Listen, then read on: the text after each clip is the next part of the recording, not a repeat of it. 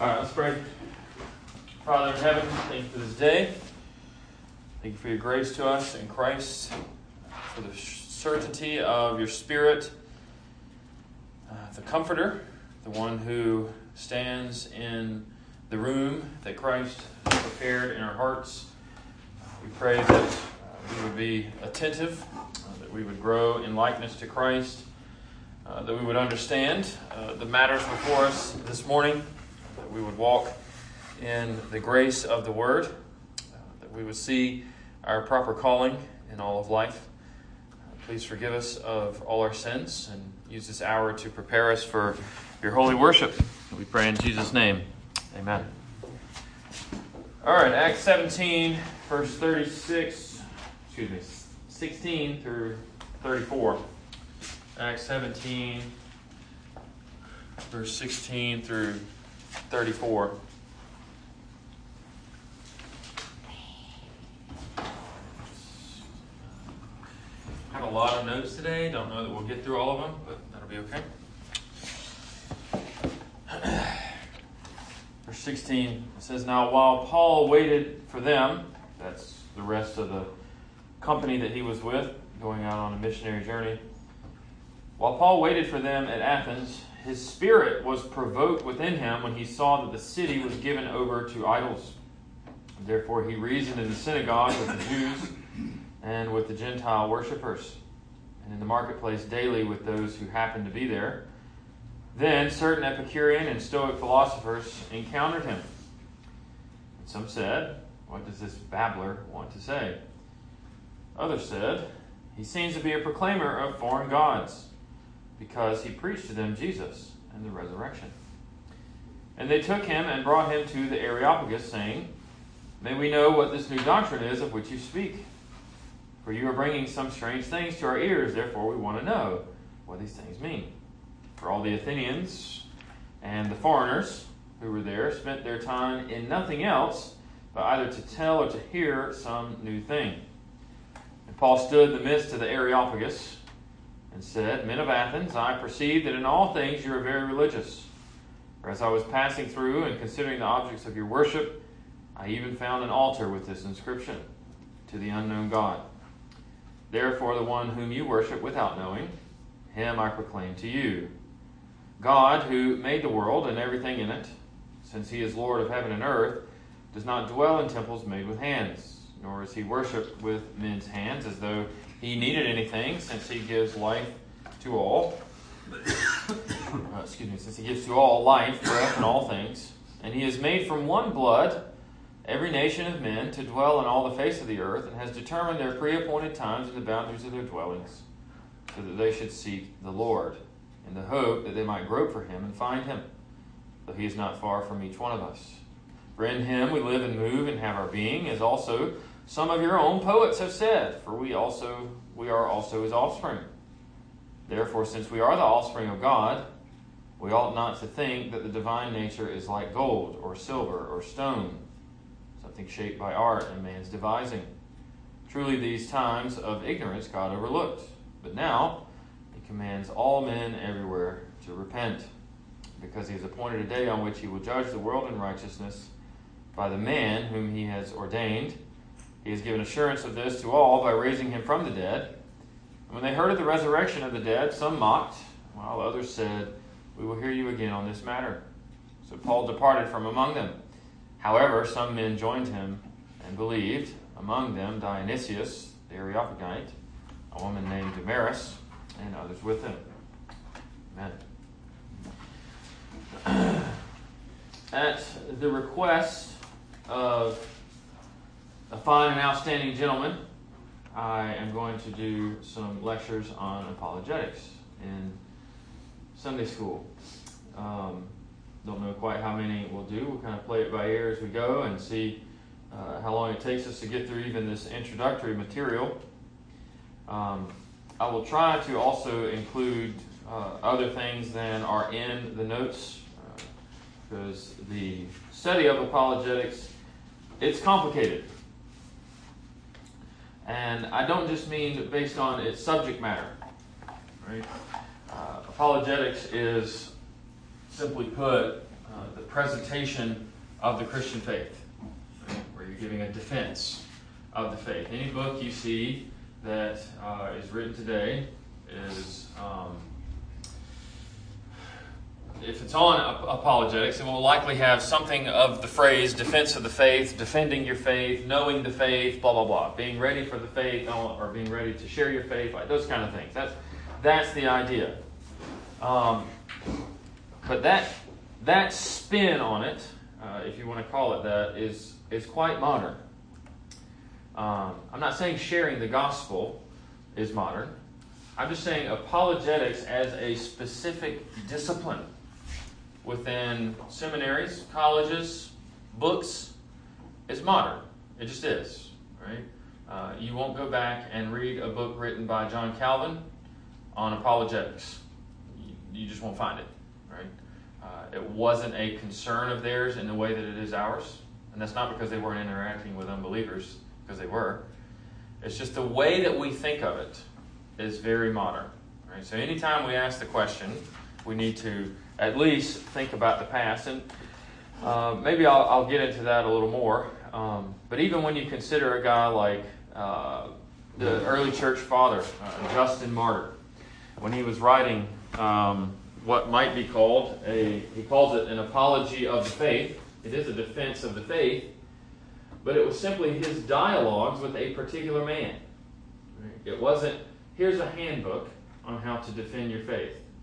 When you look at Thomas Aquinas in the medieval period, he has the Summa Contra Gentiles, I think that's how you say it, but which is basically the sum of the matter against the Gentiles, which is where he defends the faith, as it were, against the Gentiles. But you see, it has a particular audience, right?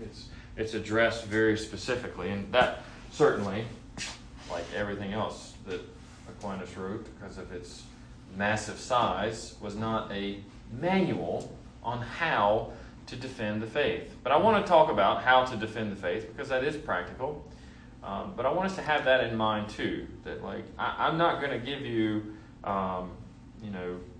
that just simply a modern take on it. I want to kind of take a deep plunge into it as well, especially as we look into Acts 17, because this is one of the passages along with 1 Peter 3, which we'll look at in a moment. It's on the first page of your handout.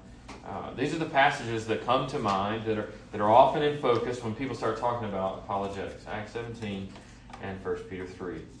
All right, so we've read Acts 17. We'll come back to that in just a moment. But that's our introduction, through the scripture at least. You see Paul reasoning with men in Athens, Greece, right? In a place there called the Areopagus. Right? It was this great structure where people gathered, and verse 20 tells you what they did. So you can know that. Verse 21. All the Athenians and the foreigners who were there spent their time in nothing else but either to tell or to hear some new thing. Sounds kind of like social media. But here we go. Let's look at this first quote here. This is by a man named Francis Beatty. He was an American Presbyterian around the end of the 1800s, early 1900s. If you purchase this book that I'm citing here, and it's the one that I cite, assume all the editions are the same, but it has a foreword by B.B. Warfield. You should be familiar with him. If you're not, but if you weren't, now you are. He taught at Princeton for a number of years. Anyway, let's look at this quote. While we place a very high value upon apologetics in its own proper sphere, we are careful not to overrate the service it can render. If you have a highlighter or a pen, that's a very important phrase. We are careful not to overrate the service it can render. Christianity, in its essence, does not stand or fall, is not made or unmade by the effectiveness of any apologetic proposed for it. In the last analysis, the Christian system is its own best vindication, for the reason, mainly, that the foundations of Christianity lie deeper than any apologetic on its behalf can go. Apologetics neither plans nor lays these foundations. It can only exhibit their inherent strength and abiding security. Nor must it be supposed that apologetics is able to construct the contents of the Christian religion. These are provided in the gracious revelation of the redeeming activity of God as it is working out its divine purpose among men all along the ages. Still less must we expect that apologetics can convert a single soul. Only the gospel of the grace of God can affect this. But when all this is said, it is still true that from the very nature of the case, apologetics must ever retain its most important place and task. It is bound to present to each succeeding age the most effective vindication it can of the rational validity of the divine redeeming reality and of the unique supernatural character of Christianity. Four things to say about that, kind of all drawn from this. First, keep apologetics and the efforts of man in perspective. That's what he's getting at in the first few sentences. Apologetics cannot convert anyone. That shows you also that apologetics, from his understanding, is not simply quoting the Bible. Because, of course, faith comes by hearing. But we all know that if you just sit and quote Scripture at someone all day long, they're probably not going to be converted. You have to engage them, right? But he says, keep apologetics and the efforts of man, or he communicates, keep apologetics and the efforts of man in perspective. That's a summary of those first few sentences, right? That's important because maybe you have someone you love. I know Mr. Ed had a brother who was an atheist. And I'm sure some of you have people in your life that are very out there in their beliefs as well. And you can kind of feel this pressure, right? That you have to come up with the perfect argument. And that if you don't come up with the perfect argument, then, you failed them, right? That is letting apologetics get out of perspective. Only the Lord does that work. Yes, we're to try. Yes, we're to aim at it. And it's loving to engage them. But you have to keep apologetics and your own efforts in perspective. Second thing. Apologetics is a tool, like a light or a pointer for or to the truth. And you get this from the next few sentences, where he says that the Christian system is its own best vindication. If you want to think about it, kind of using a mental picture, and this comes into play with so many things.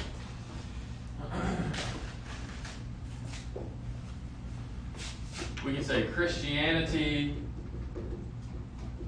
I like to say the truth, not that there's any distinction, but it kind of opens your mind.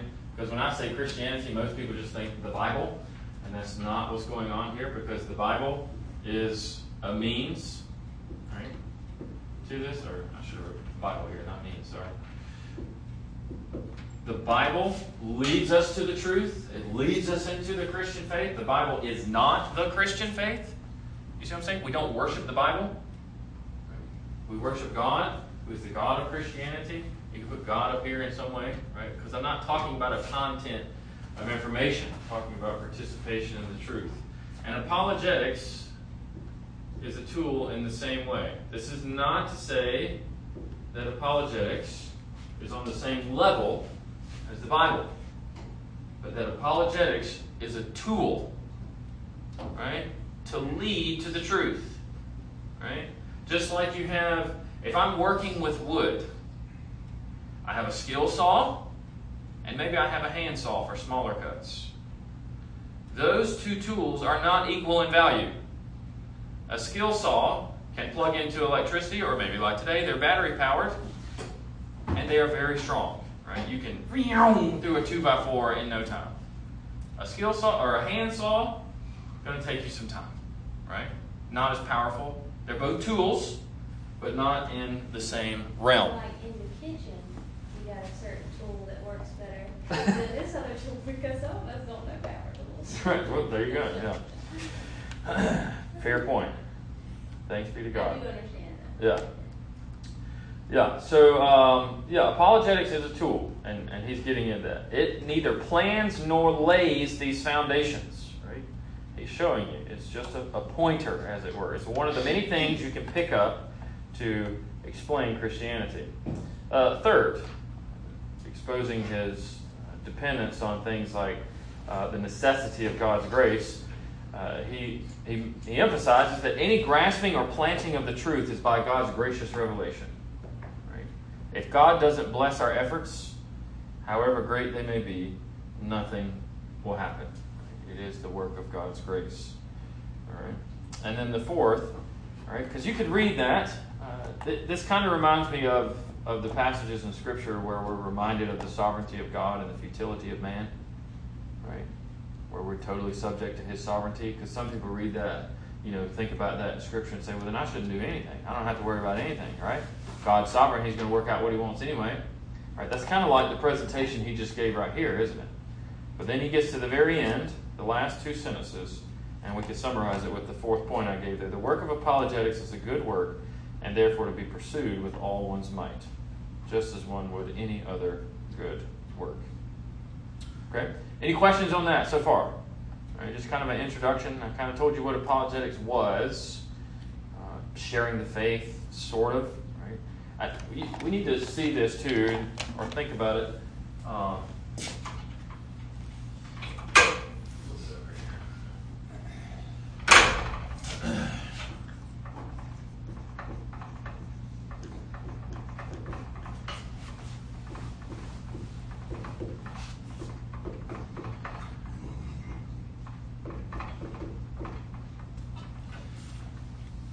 Apologetics does not equal evangelism.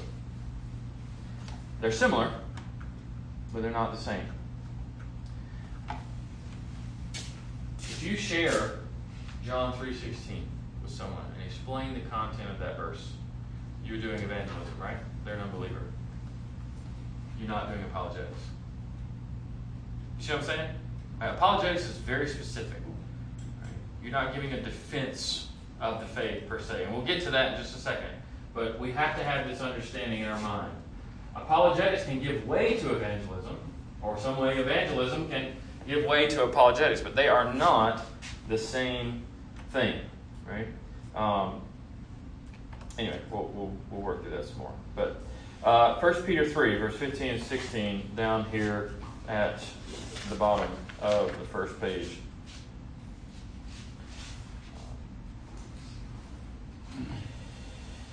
But sanctify the Lord God in your hearts. Be ready always to give an answer to every man that asketh you a reason of the hope that is in you with meekness and fear, having a good conscience, that, whereas they speak evil of you as of evildoers, they may be ashamed that falsely accuse your good conversation in Christ. I'll flip over to the back here. I'm going to give you a few points on this as well. All right? Maybe you have your Bible open, or maybe you want to flip back and forth. I should have put these on the same page so you can see them together instead of splitting it like that. But just took some comments based on this verse. All right? Being ready requires preparation, doesn't it? All right? Just logically. All right? You can't be ready for something if you don't prepare for it. The Scripture here calls on us to be ready to give an answer. That's the word apologia, right? This idea that we're to be ready to give a defense to every man that asks for a reason of the hope that is in you with meekness. But let me say this. It is a leap to say that every man needs to be prepared to do apologetics in the narrow sense of the term. You see what I'm saying? Right? He is not saying that every man needs to be familiar with R.C. Sproul's Defending Your Faith. Though that's nice and wonderful. He's not saying every man needs to have read Greg Bonson's explanation of Christian epistemology. Right? That's not what he's saying. He that could not be further from the apostle's mind or the Holy Spirit. He is simply saying to be ready to explain why you live the way you live. It's very simple. And the Greek word for that is apologia, yes. But that does not mean be ready for apologetics. Being ready, though, it requires preparation. And to draw on a previous phrase in that passage, it's sanctifying the Lord in your heart. How do we do that? Well, the easy one, right, is point 2. Steady time in the Word and prayer is the way. The best explanation you can give somebody is not philosophy or anything like that, though that will come in at some point. We'll talk about it in just a second when we get more focused on apologetics. But this passage is simply requiring us as Christians to be ready in season and out of season. It's kind of the thing, like Paul says to Timothy, to have a steady diet in the word and prayer. And if somebody says, hey, why do you interact with your husband like that? Why do you treat your children that way? Right? You can say because you love them or whatever, but if you have sanctified the Lord in your heart and you're ready, then you can give them a word from the Lord. It's kind of the point that I want you to see here. The third thing, the world has questions that only Christians can provide full answers for. Notice the word full there. I did not say that the world has questions that only Christians can provide answers for, but that only Christians can provide full answers for. We have the fullness of the truth in Christianity. That doesn't mean we are the only ones who know any truth. Right? The conclusion does not follow. The world has questions, and that's kind of what Peter is getting at, right? Be ready to give an answer to every man who asks a reason of the hope that is in you, to do it with meekness and fear as well. Right? There's a manner that he commands, but he assumes that there are going to be those who ask. And let's be for real, right? When we are very intentional about our holiness, people ask questions. They just do. Right? It may be a derogatory question where they're actually insulting you, kind of like what Peter says here. Right? You can, maybe you've seen it in your family or friends or things like that. When you really, really, really devote yourself to the Lord, even though it makes very little sense to you in the moment, they're like, what are you doing? It's kind of the idea here that Peter's getting at. Fourth thing, your answer does not have to be perfect, but it ought to give you a clean conscience so that whatever evil they may say is false. That's the point of verse 16 there. Having a good conscience so that if they might speak evil of you, it is actually false. Right? Because of your good conversation in Christ. Conversation is manner of living. Just King James, I'm quoting there. The fifth thing, your ability to give an answer is part of your conversation in Christ. I'm not talking about the quality of your answer necessarily, but how hard is it, honestly, to spend time in the Word of God and to be able to explain why you do what you do from Scripture? Not complicated. You just have to sanctify the Lord in your heart and spend time in word and prayer. Any questions on that before we move on to the next quotes? I used to think that apologetics, when I first heard it from a Christian standpoint, I thought it was something that was exclusive to Christianity. Yeah. We're talking about Christian apologetics, whereas to give an apologetic, then I understand is, somebody who's a Muslim has their apologetic too. So we just need to be, have an approach, be flexible in that approach, but have a general approach to presenting what is the gospel that we have. What is the gospel? Yeah. Like I was, you're connected back to one of the things I was saying earlier, that there is a sense in which we are, defending the faith is a real thing, right? And it's not just something that Christians do, and that we are called to do that, but what I really want to get down into, maybe I'm not being as clear as I want to be. That's very, very possible. But is that there's a difference in doing apologetics and obeying what these passages are saying, right? So. Because so many people take these passages and just run away with it and says, every man's an apologist. Well, that's all well and good, but what does that mean? Right? What does it mean to say every man's an apologist? Like, that's why I was saying that, you know, when you talk about these things, that I'm trying to do two things at one time. There's our remaining 2 pages.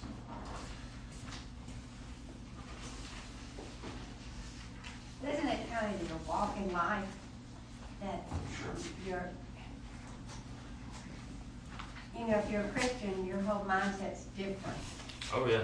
And, I think that's what Peter's getting at in 1 Peter 3, okay, that your conversation in Christ, okay, it communicates. Yeah. And we could say in some sense that's an apologetic. That is a defense of the faith in a way.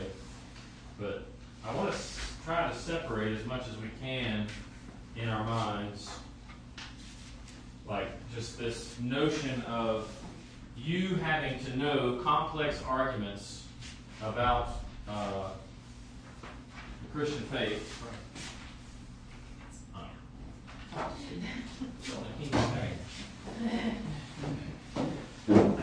You being able to, you know, explain these complex Christian arguments and actually being faithful to Scripture, because those two are not the same.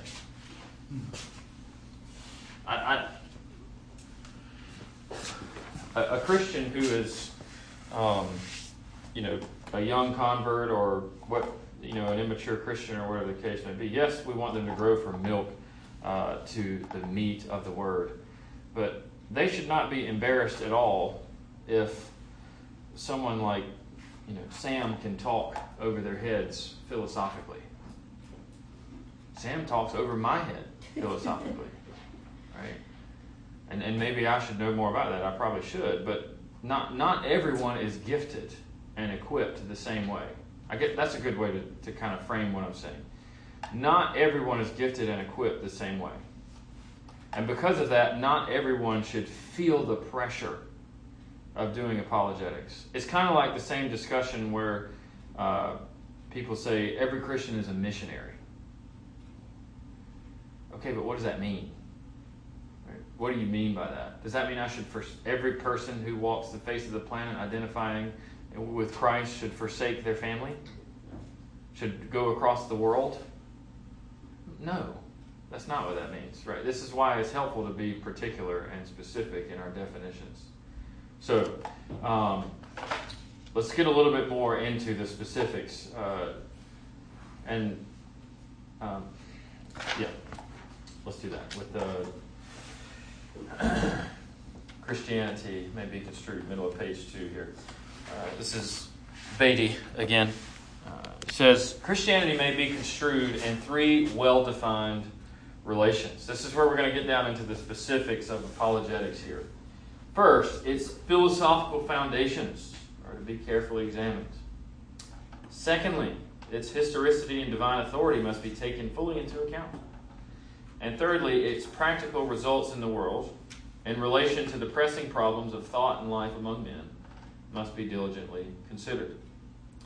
From these 3 viewpoints, we derive the 3 main branches of apologetics. They may be termed fundamental, Christian, and applied apologetics, respectively. The first leads us to construe Christianity mainly in relation to its underlying philosophy. The second calls upon us to interpret Christianity in the light of its unique redemptive history, while the third bids us test the Christian system by means of its splendid fruitage in the world, close quote. What the 3 points I gave you there is just what he gave in that paragraph, right? Because he went 1, 2, 3, 1, 2, 3, 1, 2, 3.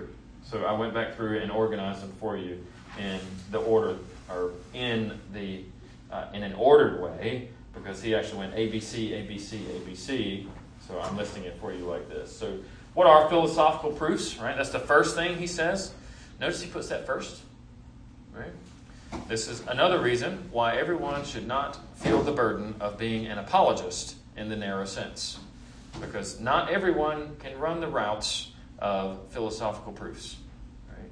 And when you begin to study the defense of the faith before yesterday, and by yesterday, I mean before 75 years ago. Philosophy is always and will always be involved in defending the faith. It just will. So what are, philosophical proofs? That's the first thing he says. Philosophical foundations. It's like things like the arguments for the existence of God. Right? There's so many books on that. And he calls this, as I have there in A, fundamental. Right? Foundational. Right? That's where you... it doesn't mean it's where you start if you're trying to share the faith with somebody. That's not what he's saying. He's saying by order of reason or by order of experience, this is the first thing, right? And I'll get to that in just a second when I'll talk about why he orders them the way he does. The second thing about the philosophical proofs is it's Christianity and its underlying philosophy. So that's his threefold explanation of that first point. That when we talk about Christianity, or excuse me, when we're doing apologetics, narrowly considered, that this must be taken into account. This must be taken into account when we're talking about apologetics as a discipline. All right. Second thing, historicity and divine authority. The claims of Scripture is this category. B, or A, meaning the Christian aspect of, or the explicitly Christian notions of apologetics. That is a category of its own. Because you can explain someone, you can persuade someone of the existence of a God. There are plenty of people who believe in a God. But to move them from a God to Christianity is another step. It's a work that only the Lord can do. But when you're talking about apologetics as a discipline, these are separate categories. The second point he makes there about historicity and divine authority is Christianity and its unique redemptive history. And he's just talking about what the Scriptures say. Right? What the Scriptures teach about the creation of the world, the redemption of mankind through Jesus Christ and his second coming. Like those would be the kind of things that he's talking about. And then the third thing, this is where you get like 1 Peter 3:15 space right here. Practical results. How does it meet you where you are? Where he talks about applied apologetics. Right? Christianity and its fruit in the world. Now maybe you could pick an area of study to equip yourself in these matters that you might improve as a, quote, apologist. Some people are keen on philosophy. Some people are keen on the claims in Scripture. And some are better in the more experiential category, the more practical category. But all of them are valid because the Lord addresses all of them. And all of those things are elements of the Christian faith. The first is reason. Right, so I'm renaming them here.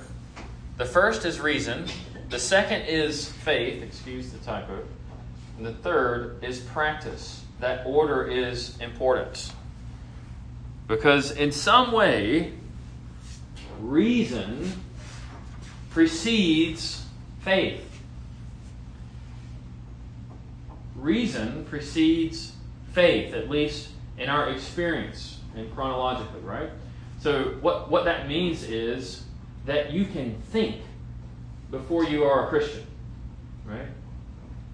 Rather than that funny quote, Sam, I do not think, therefore I do not be am, right? There it goes.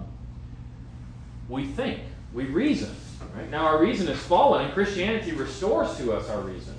Right? It sanctifies our reason. But reason comes first, and that's why he puts the philosophical proofs being as the fundamental point. Right? So when you're talking to someone and you talk about cause and effect, right? That all things that have an effect have a cause, right? They came from somewhere. Right? You're doing reason. Right? The cause and effect analogy is not in Isaiah chapter 63 verse 12. It's a reasonable thing that we do that can train people's or seek to lead people's minds and hopefully their heart to see that If everything has a cause and effect, then everything came from something. Because it can't just be an endless chain of cause and effect, or effect and cause, because you're going from right to left, technically, at that point. That there has to be an ultimate cause that started everything, right? And we call that cause God, right? That's philosophical apologetics, if you want to say that term. But let's be honest. Most people aren't going to be able to carry that on their hip and just whip it out at any time. Does that mean everybody's not an apologist? In some sense, yes. But it doesn't mean everybody has to, or it doesn't mean that we should be ashamed of not being able to do those certain things, because that's just one aspect of it. He lists the scripture there. That is an element of it as well. Historicity and divine authority, the Bible. Right? Faith comes after reason. You have to teach people how to reason. Yes, the Bible's a tool in that, but it's not the only tool in that. And the third is practice. Like, this is kind of the thing like when someone says, I didn't know peace until I knew Jesus Christ. That's what that third category is talking about.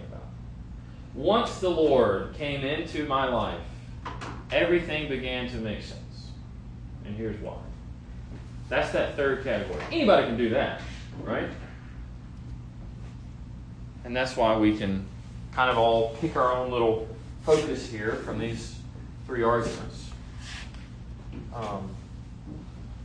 Any questions on that? That was probably clear as mud. But I just think that from keeping in mind that this grid is sort of is good from the standpoint of you just need to be aware of these and talking with people where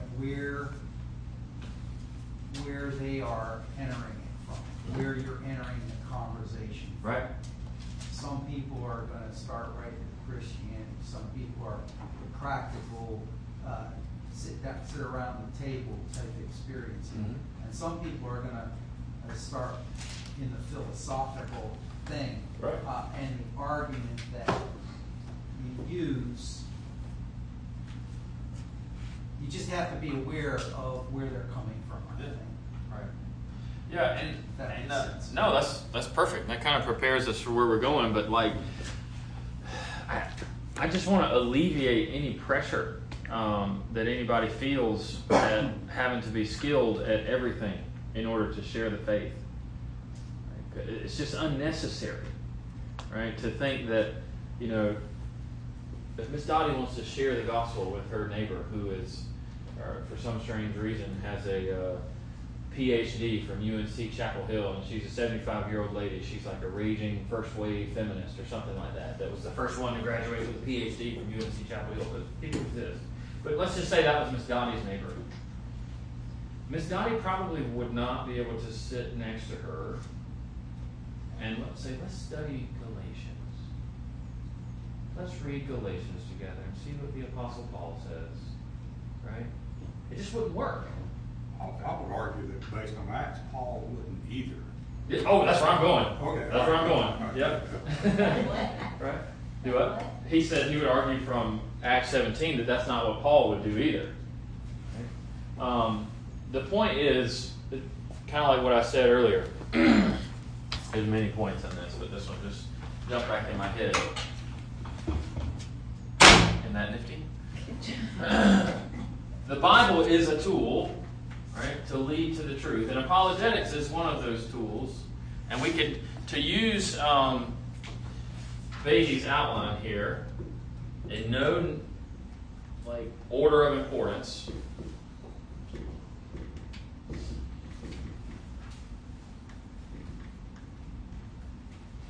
these three are aspects of philosophy, or excuse me, aspects of apologetics is what he's getting at. So kind of to bring back to what Ms. Dottie is saying, the best way to probably engage someone like that would be, one, to see how they engage you, but two, with academic thinkers, like Mr. Ed's pointing out about Acts 17, you're going to have to address more philosophical issues.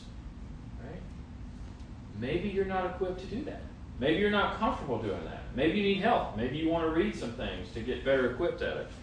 But it just proves the point that simply quoting the Bible is not apologetics.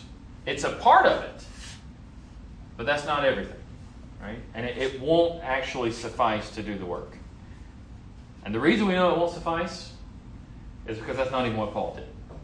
Right? Yes, ma'am? Paul kind of piqued their interest. Mm-hmm. You know, and sometimes that's all you need to begin with, is just maybe get them to start thinking a little bit about it. Yep, and you can, and that normally works with one of these two, right? You can really catch somebody's interest with experience or philosophy. Like, I mean, I would even say that, you know, Mr. Hugh and I were talking yesterday about homeless people, because we saw when he and I and Jude were coming back through Aiken, there was a guy asking for money. And I don't remember which one of us said it, but it was like, he had this sign that said, house fire, need money, blah, blah, blah. And I think it was Mr. Hugh said, you know, if that fellow had a church family, he probably wouldn't be standing there. Right? Is that not in some way something that you could put in the experience category? Right? A defense of Christianity.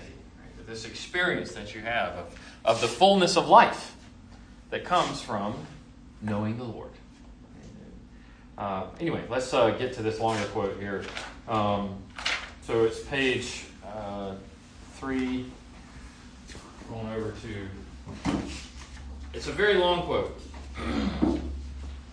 I like long quotes. So we probably will have to, we'll have to stop in just a moment, but we can at least start it, and I'll mark our place when we can return. If you want to look at this book, this is the book it comes from, Early Christianity and Greek Paideia. So you don't get lost on the word paideia from the get-go, because maybe you're one of those people that hears a weird word and you get hung up on it and don't listen to the quote that I'm about to read. Paideia is a word for discipline or education. It's what Paul quotes. It's the word that Paul uses in Ephesians 6:4 when he says, raise your children in the paideia, nurture, education, instruction, and admonition of the Lord. Okay? So let's get through this quote here. It says, thus it was the early Christian mission, so he's talking about the apostles, that forced the missionaries or apostles to use Greek forms of literature and speech in addressing the Hellenized Jews to whom they returned first and whom they met in all the great cities of the Mediterranean world. Let me give some definitions. All right. So at the time in which Christ comes on the scene, when the Lord Jesus Christ is incarnate, and shortly thereafter, there's a heavy influence from Greek culture, Greece, on the Jews. Right? So you have this idea of a Hellenized Jew. Right? So a lot of the people that they're interacting with in the Scriptures are Jews who have been influenced by Hellenized thinking. Hellenized is just a fancy word to say for Greek culture, right? Or Greek thinking kind of thing. All right? So he's saying that it was with these early Christian missionaries that they knew that and therefore grounded themselves in some way in that literature and that speech so that they might engage them. All right? Does that make sense? All right. They familiarized themselves with the way the people already thought so that they could better engage them. Now, what's profound about that is that that makes its way onto the pages of Scripture. Right? Because you go back and read Greek literature before the apostles, and we'll get even references Plato in just a moment, I think, memory serves. Before the apostles, they're using words in the way that the apostles would use them, as if the Lord had prepared that word for the Greek New Testament. Right? It's, you know, if God is sovereign, and we know that He is, then it would make sense of all that. The reason this is important is because so many people, when they start thinking about apologetics, they're like, Christian thinking is over here and worldly thinking is over here. And that's not necessarily the case. Because what you see with the apostles is they borrow from this thinking of an unbelieving world because there is truth in it. And they use that to go, whoop, just like that. All right? If all truth is God's truth, then it makes sense. Right? They latch onto these ideas, and this is just the context in which they found themselves in. All right? So, this became all the more necessary when Paul approached the Gentiles and began to make converts among them. This protreptic, I learned a new word with that. I gave you the definition at the bottom. It's an educational speech. I didn't know that word. This protreptic activity itself was a characteristic feature of Greek philosophy in Hellenistic times. Now, let me stop here too. When you read 1 Corinthians and Paul's engaging about these different speakers that were very eloquent, that's what he's talking about. Right? That's who this guy is referring to here. They were known for the eloquence and the power of their speeches and their verbiage. That's why Paul says things like, "But I decided to know nothing among you except Jesus Christ and Him crucified." Right? I didn't play their games and try to impress you with worldly wisdom, but I preached Jesus Christ. We also know that doesn't mean that he didn't do or use the knowledge that they had. He's just saying his manner was not the same as theirs. Right? Because we see in Acts 17 him actually quoting them. He says, the various schools tried to find followers by making protreptic speeches. If it means educational speech, to me that's redundant, but anyway. By making protreptic speeches in which they recommended their philosophical knowledge or dogma as the only way to happiness. Sorry for the typo there. I'm about to end very quickly, but let's just stop right there because we can come back to this. This shows you that even in the philosophers of the day, that they're presenting their philosophical knowledge, their dogma, their doctrines, right, as the only way to happiness, right? So the way that we interact, we see the unbelieving world engage with Christianity, the way we see like all these various groups like the LGBT community and all those things, they present themselves the same way. The way to happiness, the way to self-fulfillment is fill in the blank, right?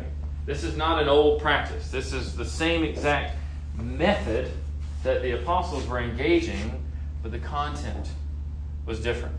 Right? And that's one of the things I want to, where I'm going to go, and then I'll close this in prayer, but where I'm going to go is I'm going to make an argument that the apostles knew the world that they were engaging. So you should too, if you want to do apologetics. That's the point.